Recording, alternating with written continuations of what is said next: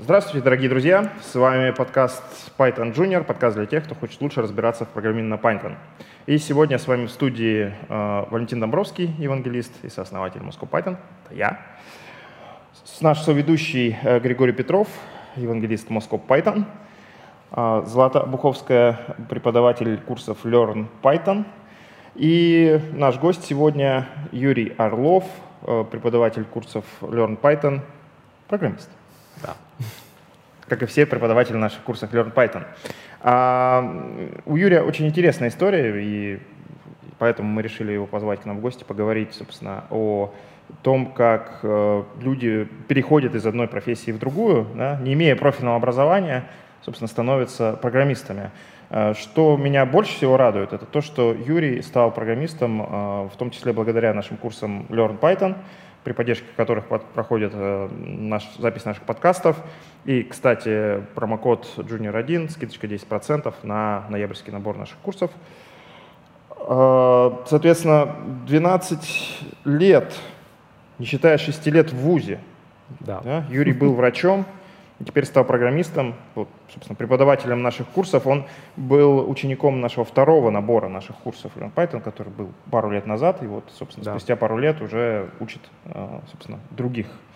Э, собственно, Юра посмотрел на медицину глазами айтишника, на IT, э, так сказать, глазами врача, и вот сегодня как раз об этом всем мы и хотим с ним пообщаться. Да. Расскажи, Юра, что да. как же ты прошел такой путь, э, что привело тебя в конечном итоге в программировании? Ну, я немножко даже назад забегу. Да. А, на самом деле э, так получилось, что я хотел быть программистом еще с детства. Ну, это я сейчас, глядя, так сказать, издалека, в свое детство, я это понимаю. Вот. На тот момент я просто не мог определиться, ну и как-то так получилось, что я стал врачом. Вот. Это немножко странно для человека, который... Я не мог определиться и стал филологом. Да, да, да. Вот.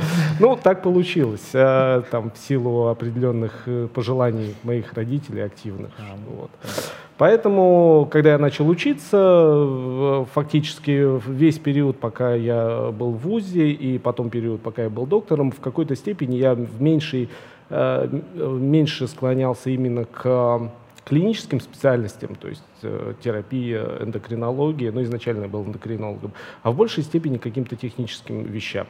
Вот, в конечном итоге вот до последнего времени я работал в качестве врача ультразвуковой диагностики, то есть диагност, который в основном общается с определенной аппаратурой и, грубо говоря, обследует людей, то есть я все равно старался ближе туда двигаться.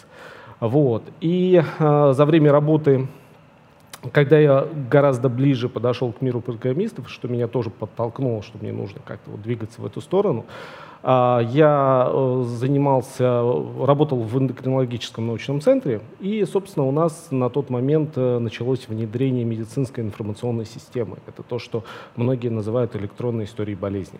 Вот. И, собственно, когда э, в сообществе врачей решали, а, кто же будет этим заниматься, кто будет, так сказать, э, проводником, связующим звеном между врачами и программистами, которые ну, порой очень а, слабо могут объяснить друг дружке, что они хотят.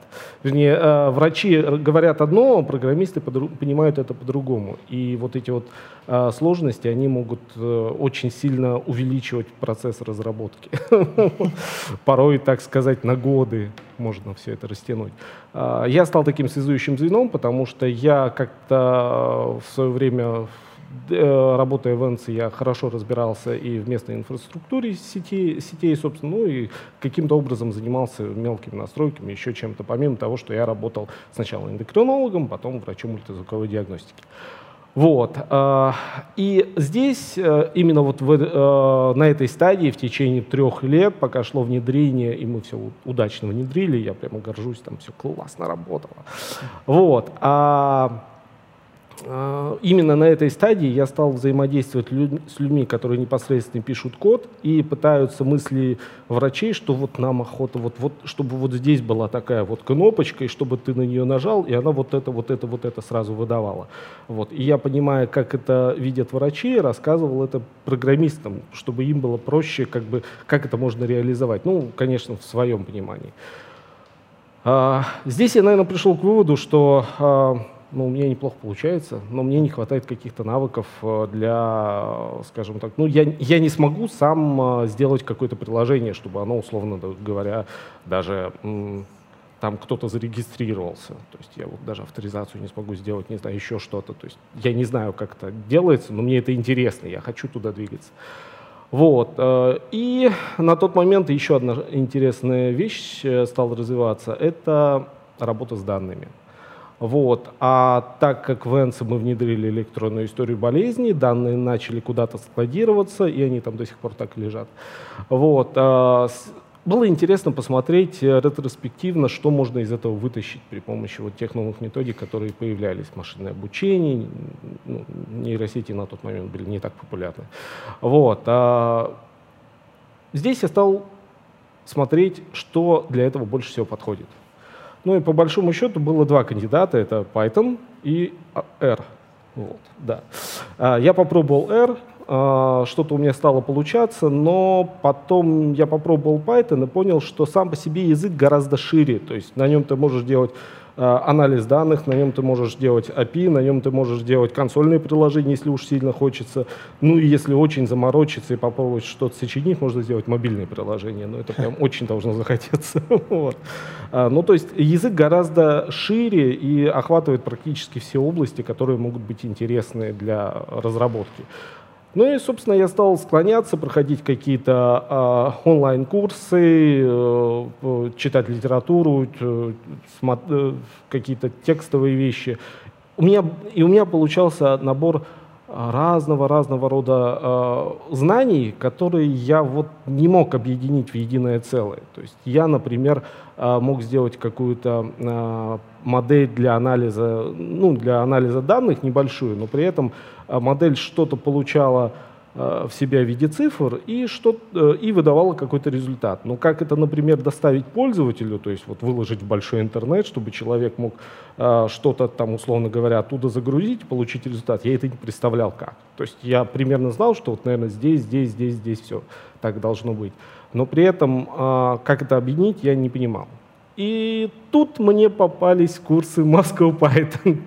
И, собственно, таким образом я вот попал на второй набор, и это помогло мне все мои вот знания э, собрать воедино. И это был, в общем, большой такой рост, значительный за вот те несколько месяцев, пока я ходил на занятия. Вот мое краткое становление в качестве программиста. Юр, а? А, Юр да. ты можешь рассказать про какие-то вот несколько больших прорывов, на твой взгляд, вспомнить, которые вот в твоем становлении как программиста произошли, возможно, после уже курсов mm-hmm. Moscow Python, потому что ну, студенты очень часто а, задают этот вопрос, а, как им дальше развиваться, что делать, что их приведет вот к каким-то качественным скачкам. Так, ну, если, опять же, если продолжить, то есть э, с того момента, э, как э, я сходил на Moscow Python, э, я стал понимать э, общее, то есть как это сложить воедино. Следующий шаг, естественно, он должен был относиться к практической работе, потому что в теории все выглядит всегда прекрасно. И какие-то даже практические вещи, которые я делал на Moscow Python, ну, мне они казались классными на тот момент как бы заглядывая сейчас в то, что я писал тогда, ну, а, можно оторвать мне руки за это смело. Вот, а, поэтому а, следующее это, конечно, практическая работа. Практическая работа может быть разной. Это могут быть условно, то есть можно, можно попробовать попробовать устроиться джуниором, можно как-то Э, как это называется-то, а, можно про попробовать пройти стажировку в какой-то компании, а, можно попробовать разрабатывать какие-то свои проекты для друзей, условно говоря, чтобы, а, на мой взгляд, каким образом это достигать. То есть, когда ты делаешь какие-то практи э, практические проекты, то есть, э, ну, в принципе, это довольно известная вещь, когда ты читаешь много теории, но не применяешь ее на практике, она очень быстро забывается. Вот. Э, у меня было несколько проектов, которые я делал для клиники.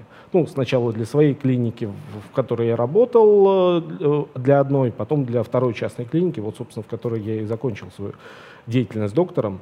А, но э, эти проекты мои конкретно касались работы с данными. Вот, то есть так как это была клиника ЭКО, вот, она, э, мы в ней, собственно, работали с э, данными для того, чтобы анализировать, для того, чтобы прогнозировать некие, именно диагно, в плане диагностики, то есть применяли данные, которые были получены в процессе диагностики для получения диагноза пациента и использовать эти данные как вспомогательные для, для доктора для принятия решений. То есть то, что сейчас очень модно, это вот создание разного рода систем интеграционных, которые помогают доктору принять решение. И, собственно, ни для кого не секрет, что многие из этих а, программ а, порой показывают, показывают точность в плане диагностики каких-то конкретных заболеваний, конкретной нозологии, даже выше, чем врачи-эксперты. А, ну, собственно, это ожидаемо по той простой причине, что врач, он все-таки а, пытает, а, в нем много информации о разных нозологиях, и когда он принимает решение, он проводит див-диагностику среди множества разных заболеваний. Все-таки системе отдаются конкретные данные, и она очень заточена, у нее огромный набор данных для конкретной нозологии. Вот. Такую, э, такие проекты я делал, их было несколько, и, э, собственно, они работают. И последний проект, который я делал для одного телемедицинского стартапа, э, собственно, это тоже мой практический проект. И дальше я уже нашел работу в качестве джуниора в компании Nginx. Не реклама, не знаю. А, вот. Nginx можно. Да. Вот, поэтому... Ты уже несколько клиник назвал. Nginx можно. Нет, нет, нет. Ну, там клиники как бы... Неважно. Да. Вот.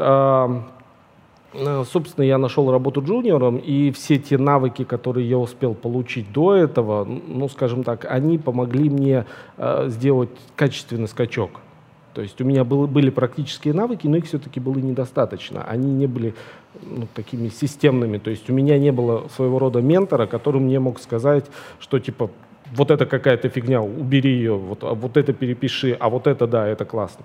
Вот, то есть у меня такого не было, поэтому я что-то делал, и оно работало. Ну, то есть я всегда исходил из, э, как бы из, э, из э, того, что если ты что-то делаешь, в первую очередь оно должно работать а потом уже можно пытаться возвращаться и что-то улучшать. Вот. Но конкретно человека, который бы следил, как я это делаю, не было. И когда ты устраиваешься на работу джуниором, да, тут как раз появляется вот тот самый ментор, а, который говорит тебе, что вот это какое-то не то. Не то, да. А вот это, собственно, стоящая вещь, которую нужно использовать и, собственно, делай и так дальше. Вот. Да, Григорий, Юра, у меня добавить? к тебе Или неожиданный спросить? вопрос угу. в социальной плоскости. Такой неожиданный вопрос от социопата. Смотри, я много общаюсь с разработчиками, и я много раз видел, когда разработчики переходят из области, никак не связанной с IT, в IT, и потом много-много лет они ощущают себя как в зоопарке. Ну вот смотрите, пример. А, Vox Implant, один из фронтенд-разработчиков, такой харизматичный двухметровый мужик с бородищей, очень талантливый фронтенд-разработчик. Он пришел в разработку с сталелитейного завода, где он много лет работал электриком. И теперь, когда он уже состоявшийся разработчик, все, кто с ним общаются, разработчики, нам гораздо интереснее с ним поговорить про сталелитейный завод, про электричество. А ему немного обидно, он-то хочет поговорить про TypeScript, про VUI, но нам, у нас это и так каждый день по 8 часов, а вот сталелитейный завод для нас это какой-то другой мир. Скажи, вот как а, у тебя с этим, насколько много людей с большим удовольствием общаются по твоей предыдущей специальности медицине, просто просто потому, что в их мире это большая редкость. И насколько тебе это парит? А, я понимаю разработчика со сталелитейного завода, потому что на самом деле, да, а, как-то пытаются перейти. Ну, основной вопрос всегда начинается с того, а, а почему? А, а как вообще? Ну, то есть а, оно объяснимо. В принципе, медицина э, такая гуманитарная специальность, а считается, что э, программирование такая супер техническая, технологическая специальность, математика, инженеры, то есть вот, вот Юра, это прости, все. пожалуйста, сколько лет ты учился на врача? Шесть. Ну, а как бы после этого ты стал готовым врачом и начал практику вести? А, практически, да. Но нет, на самом деле там еще нужно шаг ординатуры, это еще два года. Так. Это практически работа с а, заменой чего-то, ну, как бы сочетание работы и а, обучения такое вот. Я бы сказал, что медицина работает с более чувствительным э, и... предметом, чем да, э, да. программирование. Ну, на самом деле это так кажется. Да? Ну, да. Продолжай. Вот, да. А, потому что, ты, да, конечно, э, э, с точки зрения психологии человека действительно кажется, что врачи работают с какой-то более тонкой материей, как организм, который вот. А, но ну, я это... себя ощущаю более то, что на экране компьютера.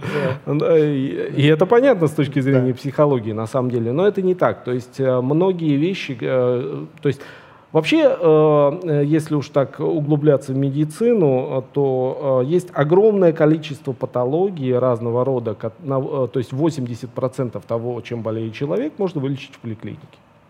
То есть для этого не нужны стационары, там какие-то серьезные хирурги и прочее. Это вот как раз тот маленький кусочек 20%, которые, собственно, да, для этого нужно. И очень редкие какие-то патологии, условно говоря, там их 3-5%, которые требуют действительно э, углубленного лечения, то есть каких-то э, центров, НИИ, э, за рубежом это по-другому называется, неважно, вот специализированных вещей.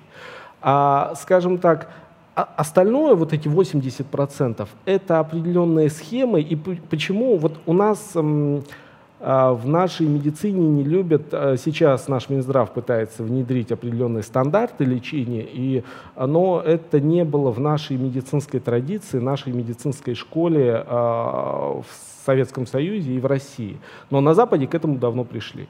То есть есть определенное количество заболеваний, которые ты, работая по определенной схеме, больше шансов, что а, человек э, тоже склонен ошибаться. Ты не ошибешься, ты сделаешь правильно, э, ты правильно сделал, проведешь диагностику, ты правильно вылечишь человека, и он все-таки уйдет здоровым. Вот. Ну, то есть, грубо говоря, это если я правильно тебя понимаю, есть некая инструкция, да, да и ты да, это реализуя эту инструкцию, ты, в да, принципе, да, да. можешь довольно... Вообще, во, во многих этих схемах, как, опис, э, как описывается, они сейчас действительно внедряются, фактически это дерево решений. То есть, э, если получаешь это, идешь сюда. Если получаешь другой результат в анализах, идешь в эту сторону. И, кстати, именно поэтому, мне кажется, сейчас многие говорят о том, что вот, собственно, врач, который работает по подобной схеме, это как раз одна из тех профессий, которая, да простят меня врачи, она действительно может быть там, в определенный момент заменена просто машинными решениями, фактически. Ну да, я даже это, в этом убедился. Вот, ну на самом деле просто некоторые вещи, которые я делал, да, если их докрутить до нужной кондиции, они в принципе могут заменить, э, как бы вот, допустим, ну, в каких-то определенных вещах человека. Mm-hmm. И они будут делать это лучше человека. Но, собственно, и не я это доказал. Есть уже подобные программы, которые работают в реальности. Mm-hmm. Вот. Ну, самое широко известное это там IBM Watson. То есть ну, они Watson, его, да. Да, они его продвигают Watson, он везде. Э, на самом деле во многих сферах работает. Медицина это одна из них. Да, в да, Travel да. я знаю проекты, которые... Да, то есть это, да. это ну, вполне возможно. Это да. говорит о том, что в принципе там нет магии как таковой. То есть это 80% на зоологии — это схемы.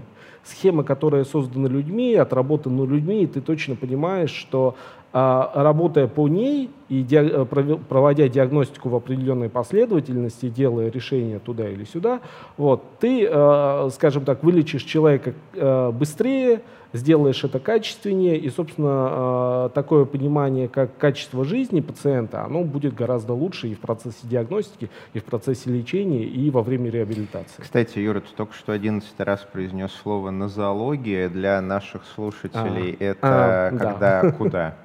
А, понятно.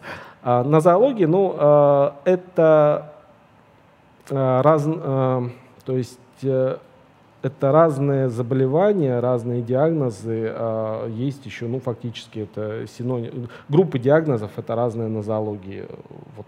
То есть разные группы заболеваний, а, их можно разделить по mm-hmm. нозологии. Раскладывание диагнозов да. по кучкам. Да, да, да, да. Мы вот это, это запомним. когда в следующий раз в клинике доктор начнет что-нибудь говорить про нозологию, мы вспомним Юрца. Да. Вот. Да, э, я бы хотел чуть-чуть в другую сторону э, посмотреть, и, Гриш, с, тобой немножко пообщаться, потому что всегда говорят, надо больше Григория. Э, собственно, ты у нас нейрофизиолог-любитель. Так вот вопрос такой, вот с этой точки зрения, мы понимаем, как бы мы начали потихонечку разбираться, зачем может быть нужно программирование для врача, а программисту то, чем ты занимаешься, например, нейрофизиология, оно в чем-то может быть полезно? Или это у тебя просто так, как бы хобби, которое никак Гриша не связано напрягся. с твоей профессиональной деятельностью? А, ну, на самом деле, я начал изучать нейрофизиологию не просто потому, что серии, чтобы мне начать изучать математику, ядерную физику, фехтование, японский, о, нейрофизиологию. Нет. А меня это интересует исключительно с прикладной точки зрения, потому что я часто организую разработку. Ну, то есть я, конечно, много программирую вот этими лапками, но и я организую команды разработчиков, иногда ими руковожу, иногда просто помогаю. И там на выходе часто получается беда-печулька. И последние 10 лет меня очень интересует вопрос, а вот как бы так организовать разработку, чтобы на выходе получалось меньше печали и больше софта, и чтобы этот софт не приходилось переписывать через полгода. Я немножко посмотрел в сторону психологии, но психология даже после того, как ММРТ дали, ну, в моем мире это что-то такое немножко шарлатанское, я не очень понимаю. Нейрофизи... Да простят нас психологи. Ну, сегодня вечером мы будем, э, я буду отмечать э, день рождения моего друга Евгения Дзюковского, который профессиональный психолог. Так что, думаю, перед ним лично извинюсь. Нет, он все хорошо делает. И, кстати, он будет выступать на наших Moscow Python метапах, и вы сможете лично его послушать. Он крут, но в моем мире он, как это, наименее мошенник среди вот э, мошенников-психологов. Странными вещами занимается занимается. А нейрофизиология, она гораздо ближе, потому что она занимается не абстрактными штуками, вроде там когнитивность, сознание, подсознание. Она занимается мозгом, там, префронтальная кора, базальные ганглии, гипоталамус, таламус, там все понятно, вот оно. Непонятно, как работает, но понятно, как есть. Отвечая на твой вопрос, вот, по-моему, очень круто понимать, как работают гормоны, что наше эмоциональное состояние, наше поведение и, что очень важно для разработчиков, вдохновение с время от времени прилетающей музой, оно регулируется достаточно несложными гормональными механизмами. И я пока еще не умею это хорошо делать, я только учусь, лет через 10-15 мы обязательно вернемся к этому вопросу. Но какие-то вещи можно, имея знания о работе гормонов, использовать при организации разработки. Вот из того, что можно просто сходу сказать, да, очень хорошо работает стендап. Вот, стендап работает просто идеально. То есть команда, которая каждое утро, часиков в 10, собирается и по 2-3 минуты рассказывает, чего она делала вчера, чего она делает сегодня – она обеспечивает себе регуляцию дофамина, э, окситоцина, которая очень сильно воздействует на социальную часть мозга. Разработчик реально не хочет на следующем старт, э, стендапе сказать, что он весь день читал фейсбучек. Ну, совсем не хочет. Поэтому он будет стараться работать. Если у разработчика проблема, то регулярный стендап, он добавляет в его картину мира шаблон, что все говорят о проблемах, им приходят, помогают, потом хвалят. Хм. Это значит, что если у меня проблемы, я могу о ней сказать, мне помогут, потом похвалят. Круто же. Стендап — это крутая штука, которая основана исключительно на физиологии, на гормонах, и она помогает делать разработку лучше. Если мы знаем, как работает амигдала, это такая парное миндалевидное э, тело, оно тегирует наши воспоминания эмоциями. Одна амигдала тегирует больше положительными, другая больше отрицательными. Вот ты, к примеру, приходишь к разработчику и говоришь, Вася, здесь бага. Амигдала берет картину мира разработчика и смотрит в картине мира разработчика. Бага имеет какую коннотацию? Положительную или отрицательную? Конечно, отрицательную. Отрицательную. И тегирует. Пришла Злата, сказала какие-то слова, отрицательные эмоции, ругалась. И он запомнит. Пришла Злата, ругалась. Сделаешь это 50 раз, э, у него в картине мира образуется, приходит Злата, ругается, он начнет тебя избегать. Смотри, а теперь фокус. Если у меня приходишь... быстрее получалось, правда? Дай ты просто лапочка. А если ты приходишь, и ты знаешь немножко, как работает амигдала, а, Техническая пауза. Никто не знает, как работает амигдала. Современная нейрофизиология знает, что она ничего не знает о работе мозга. Там исключительно гипотезы, и мы вообще плохо понимаем, как оно работает. Так вот, если у тебя есть рабочая гипотеза, как работает амигдала, ты приходишь к разработчику и говоришь, я придумал способ, как сделать наш софт лучше, сейчас покажу. Это абсолютно так же коммуникация, только он воспоминания помечает положительными эмоциями. 50 раз сделал, у него в мозгу определяется шаблон. Приходит Злата, хвалит, помогает. Ух ты. Вот меня, ради таких Короче, вещей я, я, я изучаю сегодня, нейрофизиологию. Злой, я сегодня злой, у меня мысль, типа, да, у меня есть идея, как сделать наш софт лучше, уволить тебя. Да, Злата. А, в общем, ты разложил проблемы разработчиков по кучкам, построил нозологии для проблем разработчиков. Кстати, во, класс. Вот, вам с Юрой нужно, да, Классно. побольше общаться. Да. Я да. открыт к общению. Ну, общение это, кстати, да, интер, как сказать, интерпрофессиональная, да? Оно, коммуникация. Интерпрофессиональная да. коммуникация, она всегда полезна. Ну, недаром сегодня даже в науке э, дисциплины да. на пересечении, так сказать. Да, вот науч, очень круто, да. очень круто, это то, что я пока не умею. Вот многие говорят про вдохновение, про состояние потока, вот это вот состояние повышенной работоспособности. Меня в целом уже есть собранный набор гипотез из кусочков, то есть как в мозгу это организовано, там участвует кошелек Миллера, можете пометить в тайминге, а, там идет э, синхронизация в префронталке, и там идет эм, высокая высокий э, уровень дофамина за счет изучения новое, нового. Там идет использование существующих знаний, синхронизации с ними. Я пока не понимаю, как это можно повторить. Очень хочется научиться вот это состояние вдохновения и состояние потока просто включать. То есть есть там набор трюков, исследований ведутся, но вот как со стендапом или с правильными словами, простого способа я пока не нашел. Но я ищу, найду, выступлю. Ну так должны айтишники решать эти проблемы или медики все-таки, врачи?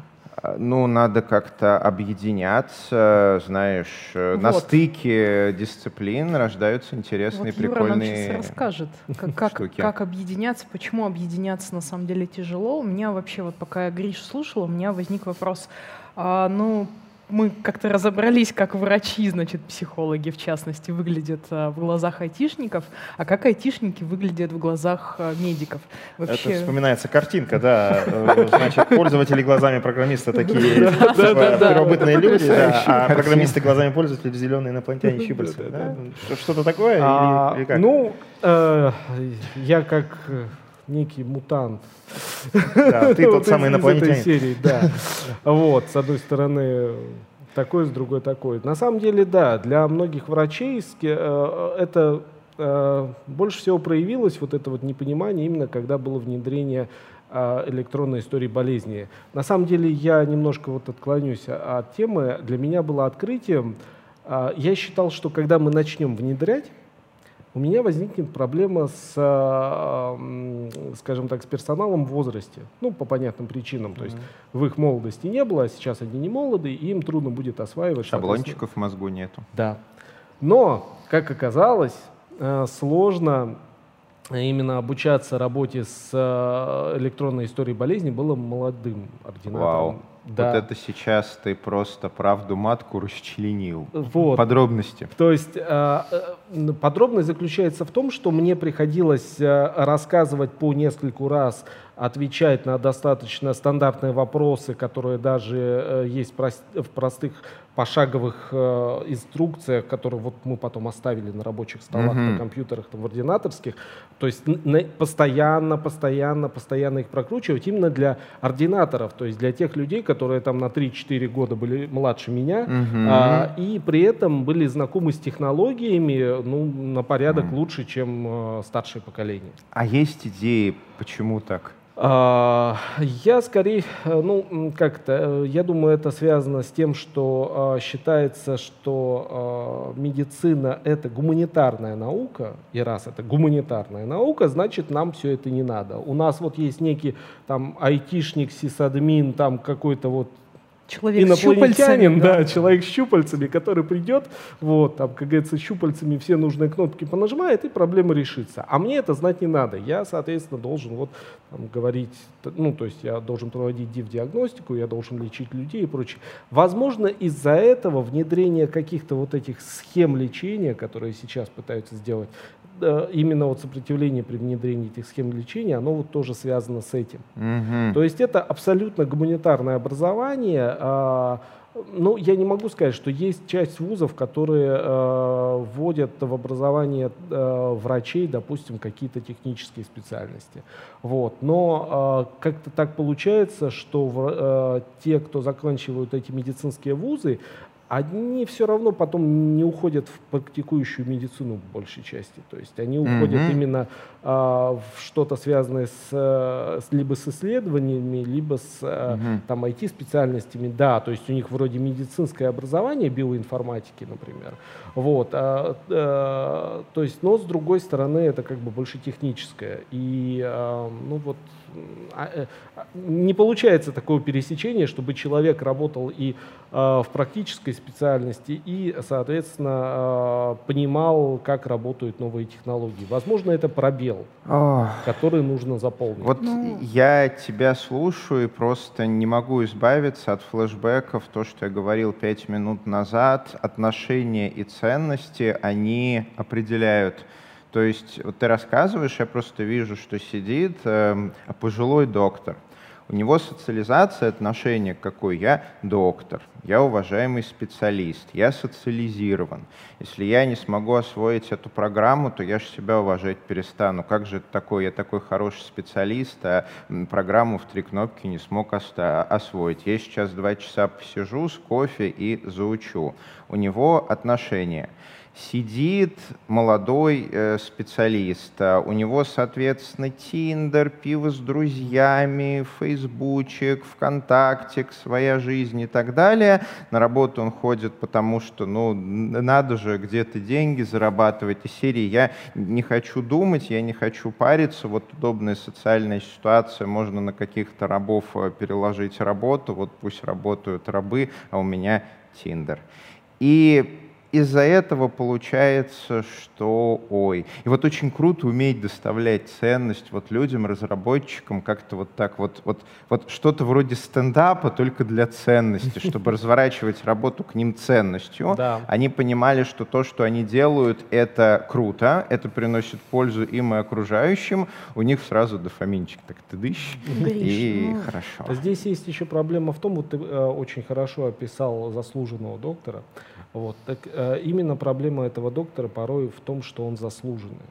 Зачем ему э, каким-то образом еще поднимать себя в социальной лестнице, тем более, что с точки зрения его коллег-врачей, которые точно так же не особо что-то понимают в IT, mm-hmm. а, зачем, ему как бы этот навык не даст никакого плюса в его социальном окружении. То есть ты там, ну, хорошо, ты умеешь условно, ты знаешь, что такое там HTTP запросы, ты можешь там, условно говоря, спарсить там какой-то сайт uh-huh. и обработать эту информацию. Ну и то есть для них это не является каким-то навыком, который а, приводит к, ну, скажем так, повышению, в, то есть как, э, к получению каких-то дополнительных э, плюшек, не приводит. Да, поэтому они не осваивают поэтому, программирование. Да, они не осваивают, им это не нужно. То есть э, здесь в первую очередь, возможно, речь идет о том, чтобы повернуть, чем, чем это может принести пользу, неважно какую, социально значимую, финансово-экономическую, а именно вот медицинскому сообществу. Сейчас кто-то из а, врачей, даже я знаю некоторых, которые э, там умеют программировать и до сих пор на самом деле врачи, ну, они умеют программировать в большей степени для себя. Они умеют этим пользоваться, они умеют да, я как раз, я, я, я хотел немножко, извините, вставить да. реплику, да, у нас подходит там, к концу нашей времени записи. И вот как раз ты сейчас начал говорить на тот самый вопрос, который да. я как раз хотел задать последний. Да? Вот если ты врач, но ты не хочешь уходить из профессии, зачем тебе, может быть, нужно э, учить да. программирование? Вот, собственно. собственно, э, это добавит сейчас огромное море информации, которая существует где-то там под названием интернет. Вот. Э, э, многие вещи, которые сейчас происходят в медицине, э, можно, то есть большое количество информации можно спарсить, можно ее обработать. Постоянно появляются какие-то новые открытые собранные данные, с которыми ты можешь работать. Яркий пример это вот, например, опять же, это из области эндокринологии, это фотографии сетчатки глаза, угу. и, да, на фоне которых не так давно сделали нейросеть, которая может диагностировать именно осложнение сахарного диабета первого Очень типа круто. и делать это лучше врачей. То есть американская FDA одобрила использование этого аппарата, который автоматически диагностирует именно вот это маленький кусочек заболевания лучше доктора-офтальмолога, лучше эксперта доктора-офтальмолога. А учитывая, что эту программу при определенном подходе можно э, повесить в большой интернет и использовать удаленно, то есть э, некая система лучше доктора-эксперта будет работать в любой точке земного шара, условно говоря. Вот. Э, и если ты доктор, который этого не понимает, э, ну как бы ты уже отстал, ты э, не можешь, не сможешь это использовать, и рано или поздно ну, скорее всего, даже рано, вот, тебя, в общем, можно будет заменить и здесь вопрос будет не в каких-то там социальных коммуникациях, даже, э, ну, возможно, это сохранится в нашей стране, я не знаю, за рубежом маловероятно, там все-таки все, все изменения происходят гораздо быстрее. То есть, э, если ты не понимаешь этого, не знаешь, как с этим работать, не можешь э, как бы получить эти данные, обработать, проанализировать, использовать, неважно, для себя, для своих коллег, для общества, э, то, как бы, ну, собственно, ты не особо полезен. Вот, собственно, зачем тебе, если уж переводить на финансово-экономические э, рельсы, а зачем платить тебе деньги? И э, вот, да, вот такая вещь очень э, ну, мотивирует многих. Юра, людей. как можно донести эти мысли, эти ценности до вот молодого поколения врачей, у которых действительно Тиндер и друзья? Ну, мне кажется, мы этим сейчас и занимаемся. Да. Но мы же не преподаем в медицинских вузах, Валь. Или... Да, я, я говорил, что у нас самое, время сейчас. Да, самое да. лучшее, Давай, на мой взгляд, это, да. Да, да, самое лучшее, на мой взгляд, это просто разработать какие-то, возможно, небольшие курсы для того, чтобы заинтересовать вот именно медицинскую часть сообщества, чтобы дать, а, возможно, не настолько углубленно, насколько это дается на курсах, а, возможно, короче, но именно чтобы э, э, определенную ценность можно, то есть, чтобы это можно было сразу использовать в медицинской среде, придумать такие штуки, которые человек пришел, он их сделал, он может их использовать, он счастлив, и он потом пойдет, расскажет другим. И другие заинтересуются, начнут, например, проходить какие-то там дистанционные курсы, и потом уже придут к нам на Moscow Python и ну, собственно, Джанго повторят мой путь, например. Джанго Герлс для врачей. Меди... Да, медици... да, Медицинский Джанго Герлс. Да, хорошая, да. хорошая идея, Юра. Кстати, мы можем это с, тобой помощью, с твоей помощью как раз это и сделать, я думаю. А, мы в одном из прошлых выпусков с небезызвестным Григорием Бакуновым говорили как раз о том, что если вы ну, как-то не интересуетесь IT и не вовлекаетесь там, в какой-то степени в программирование, то действительно не расстраивайтесь э, и не удивляйтесь, если в какой-то момент вы как бы да. окажетесь не, не нужны на рынке труда, так сказать. Да? И мне кажется, нам стоит поговорить э, в будущих выпусках подкастов не только с точки зрения врача да, о программировании там, для профессии какой-то, там, да, но и о других профессиях. Э, для которых программирование может быть полезным дополнительным навыком в том числе. И, друзья, если вы хотите, чтобы мы поговорили о чем-то конкретном, пишите об этом в комментариях. Э, если нас смотрят специалисты разных отраслей, не только программисты, пишите нам в комментариях, э, хотите ли вы, чтобы мы светили вашу отрасль с этой точки зрения и рассказали бы вам, зачем именно вам, может быть, нужно учиться программированию. Ну, идти на курсы Learn Python — используя скидочный код э, Junior 1 для ноябрьского набора, в частности. А, да, я забыл вначале сказать, что мы проводим нашу съемку в помещении точки кипения Агентства стратегических инициатив, за что им также а, отдельная благодарность. Сегодня с вами были Валентин Домбровский, сооснователь Moscow Python, Григорий Петров, э, евангелист Moscow Python, Злата Буховская, преподаватель курсов Learn Python, а, и Юрий Орлов, также программист, преподаватель курсов Learn Python. А, да, подписывайтесь на наш канал, ставьте лайки, пишите комментарии. Здесь говорят про Python.